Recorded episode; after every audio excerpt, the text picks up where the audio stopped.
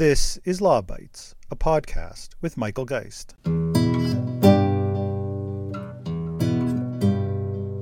If I might, there's uh, another issue that I just wanted to make mention of that I that is bothering me. Um,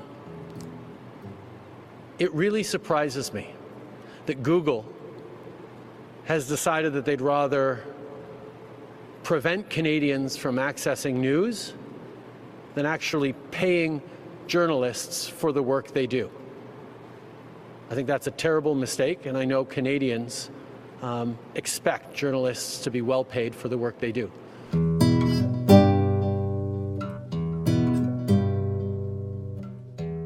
That was Prime Minister Justin Trudeau wading into Bill C 18 and Google removing links to Canadian news articles in search results as part of a test for a small percentage of users. At a press conference in Toronto, Trudeau went out of his way to volunteer that he was surprised by Google's actions, which, as you heard, he described as a terrible mistake. If Trudeau was surprised, then he hasn't been paying attention, as the possibility of removing links to news articles in search results or on social media has been an obvious consequence of a bill that mandates payments for links. Now, this issue is headed to the Heritage Committee on the day that this episode drops with MPs likely to take turns berating Google executives.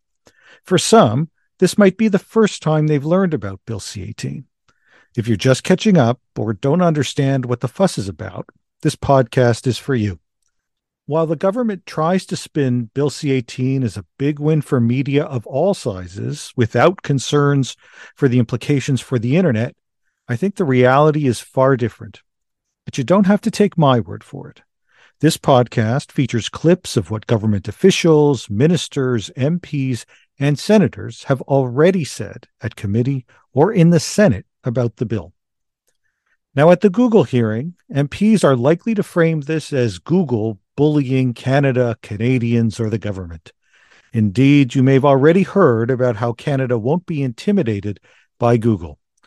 Yet at committee, both government officials and Heritage Minister Pablo Rodriguez have acknowledged the obvious. The companies, particularly Google and Facebook, are faced with a choice pay to link or stop linking. It's a business decision, not a tactic. So when Google runs its test, similar to Facebook saying it may remove news sharing, the government knew this could happen.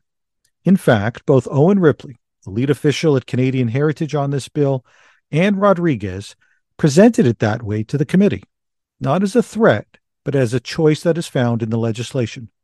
Here's how it sounded with both of them.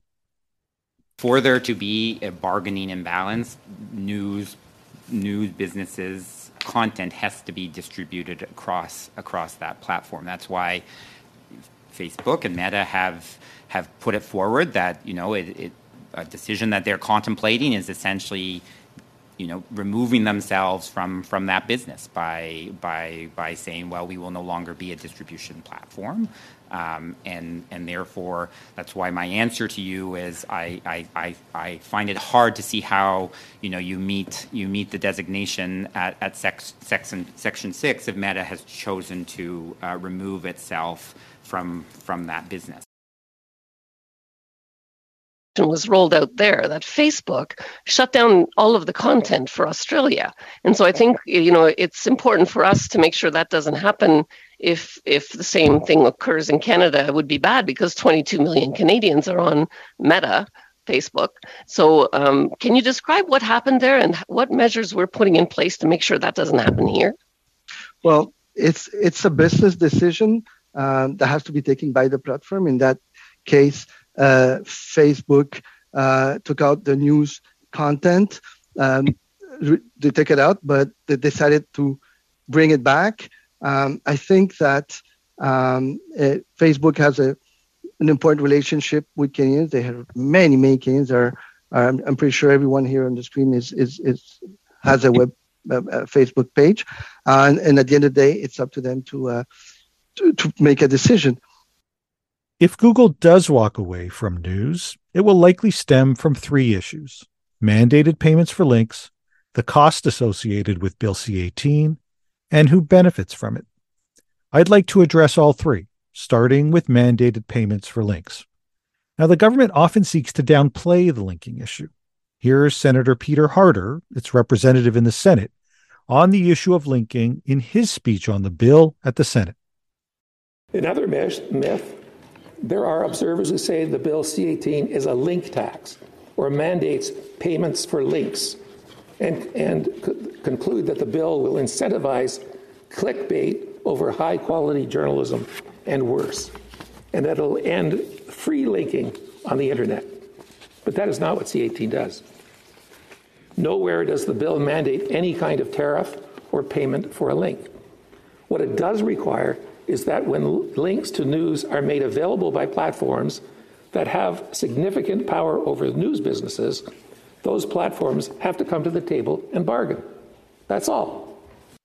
But the reality in the bill is quite different. This exchange between Conservative MP Rachel Thomas and Ripley leaves no doubt that links are absolutely in the bill, with even a single link contemplated by its scope. So, Canadians, right now, um, we have the incredible ability to exchange ideas within public platforms um, or online platforms, such as Facebook. Um, and it's this new form of public square where ideas are exchanged, sometimes quotes are taken and expressed, entire news articles are sometimes posted.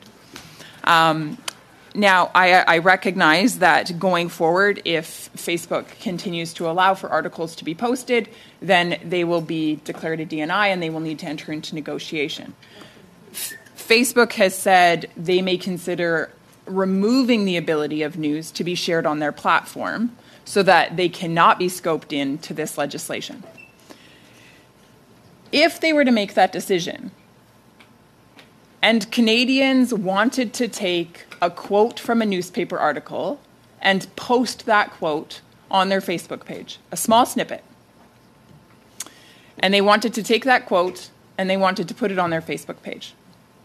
Would Facebook be allowed to permit that without being called or captured by this legislation?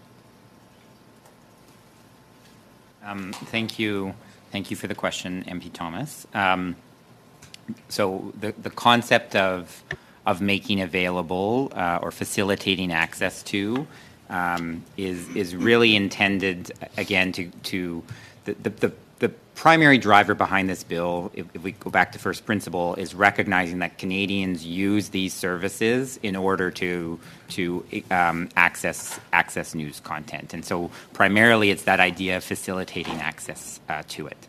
Um, and you know, we we've heard the debate around you know um, linking or, or should it be included or not. Uh, but the government's position is you need to include it because that is at its core about what it means to facilitate access to news content in in the modern digital environment. Um, the example that you give in a context where Facebook has made the business decision to essentially prevent the ability of users to um, link to news articles, but you have an example of you know an individual um, you know quoting from a particular news article without without a link. I do not believe that would engage or trigger the application of the act. No. But as soon as a link was included, then they would be scoped into this legislation from my perspective, the, the act of linking is, is, a, is, a, is a critical one in the sense of it, it boils down to, to the, the facilitation of, of access. And uh, again, that's at the crux at the crux of this bill is, is a recognition that uh, you know the ways that Canadians navigate to news content uh, for a significant number of Canadians is, is via social media service, is via search service, uh, which involves clicking on a link. Yes. Moving on, what's the likely cost associated with the bill? The likely payments or revenues that might go to Canadian media? On this issue, the government is all over the place. Different estimates from the department, from the government's representatives in the Senate, and from the parliamentary budget officer. Here's Senator Harder with three different versions of the numbers, all coming in the same speech and the question and answers that followed. The government estimates that annually approximately $215 million Canadian in compensation will go to digital plat- from digital platforms to eligible news businesses in Canada. The anticipated impact of C18 is significant, regardless of whose financial estimates one uses. The Parliamentary Budget Office, for example, estimated the bill could result in $329 million to in total compensation for new businesses. Uh, but the working principle uh, is uh, about 30%, 30 to 35% of the news uh, uh, expenditure. Uh, so this is not a cross subsidy to non news. And here's Ripley on the same issue. Mr. Ripley, maybe can you confirm those numbers with me? That the CBC, Bell Rogers, the big media outlets in this country on C18, out of the is it 330 million that we suspect Facebook and Google will give this uh, C18 money that they in fact will gobble up 75% of that. Can you confirm those numbers please? Thank, thank you, thank you, Mr. Waugh, for the question, and Chair, if if I may. Um, yes. So, Mr. Waugh, I, I, I won't speak to the PBO report, which is the source of the numbers uh, that, that, that you cited. That was not that was not a department led uh, a department led initiative. Um, the the internal modeling that, that we did when we when we tabled the bill and, and mentioned in, in our in our technical briefings was more around uh, 150 150 million dollar impact, um, and that was based. Uh, you know, again, in terms of how, how this played out in Australia and making some assumptions about how it might how it might play out here. Uh, so, uh, with respect to the PBO report, any any questions about that particular number would have to be would have to be uh, uh directed uh, directed towards them. Finally, who are the real beneficiaries of Bill C 18? The Parliamentary Budget Officer made it clear 75% or more of the money goes to broadcasters such as the CBC, Bell, and Rogers. In fact, at committee, hundreds of additional broadcasters who aren't even required to create news were also added as potential beneficiaries. But you know who may be left out, or at least an afterthought fighting for scraps? That would be online media and smaller news outlets. For example, Liberal MP Lisa Hepfner left little doubt that she doesn't think much of independent online media in a comment at committee for which she later apologized more variety there's more opinions there's more different people actually reporting and when we see hundreds of news outlets have closed since 200, 2008 in this country and we'll see the argument that, well, a couple hundred other online news organizations have popped up in that time. What we don't see is that those news are, they're not news. They're not gathering news. They are publishing opinion only. So we have a proliferation of opinion organizations out there and people publishing their opinions without people going out actually reporting the news. Meanwhile, Rodriguez didn't seem all that fussed about small media organizations and Bill C 18 either. Oh, has the department done an evaluation of what it would mean in terms of supports if the threshold was lowered from two journalists to one journalist or even a journalist owner operator? No. You, have you have you done any evaluation of what possible amendments uh, could make in, in terms of difference for community media, community radio across the country? 30 seconds. No, because uh, it's hard to say who would apply or not because there are many different programs that are directed at them and are benefiting those small medias. In many cases, those very small media are more interested in the other programs that exist than in C18. So it would be hard to know because a lot of them would be continue to be using those programs instead of C18.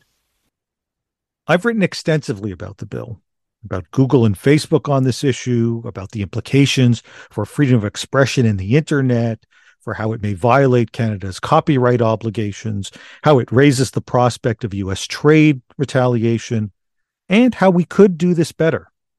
As it is, Bill C 18 has a Thelma and Louise feel to it, with both sides heading for the cliff and not interested in hitting the brakes. Stay tuned.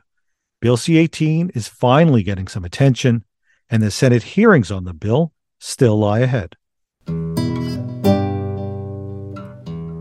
That's the Law Bytes podcast for this week.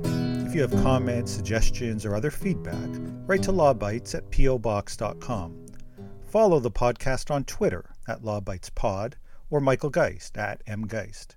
You can download the latest episodes from my website at michaelgeist.ca or subscribe via RSS at Apple Podcast, Google, or Spotify. The Law Bytes podcast is produced by Gerardo Lebron Laboy. Music by the Laboy brothers, Gerardo and Jose Lebron Laboy. Credit information for the clips featured in this podcast can be found in the show notes for this episode at michaelgeist.ca. I'm Michael Geist. Thanks for listening, and see you next time.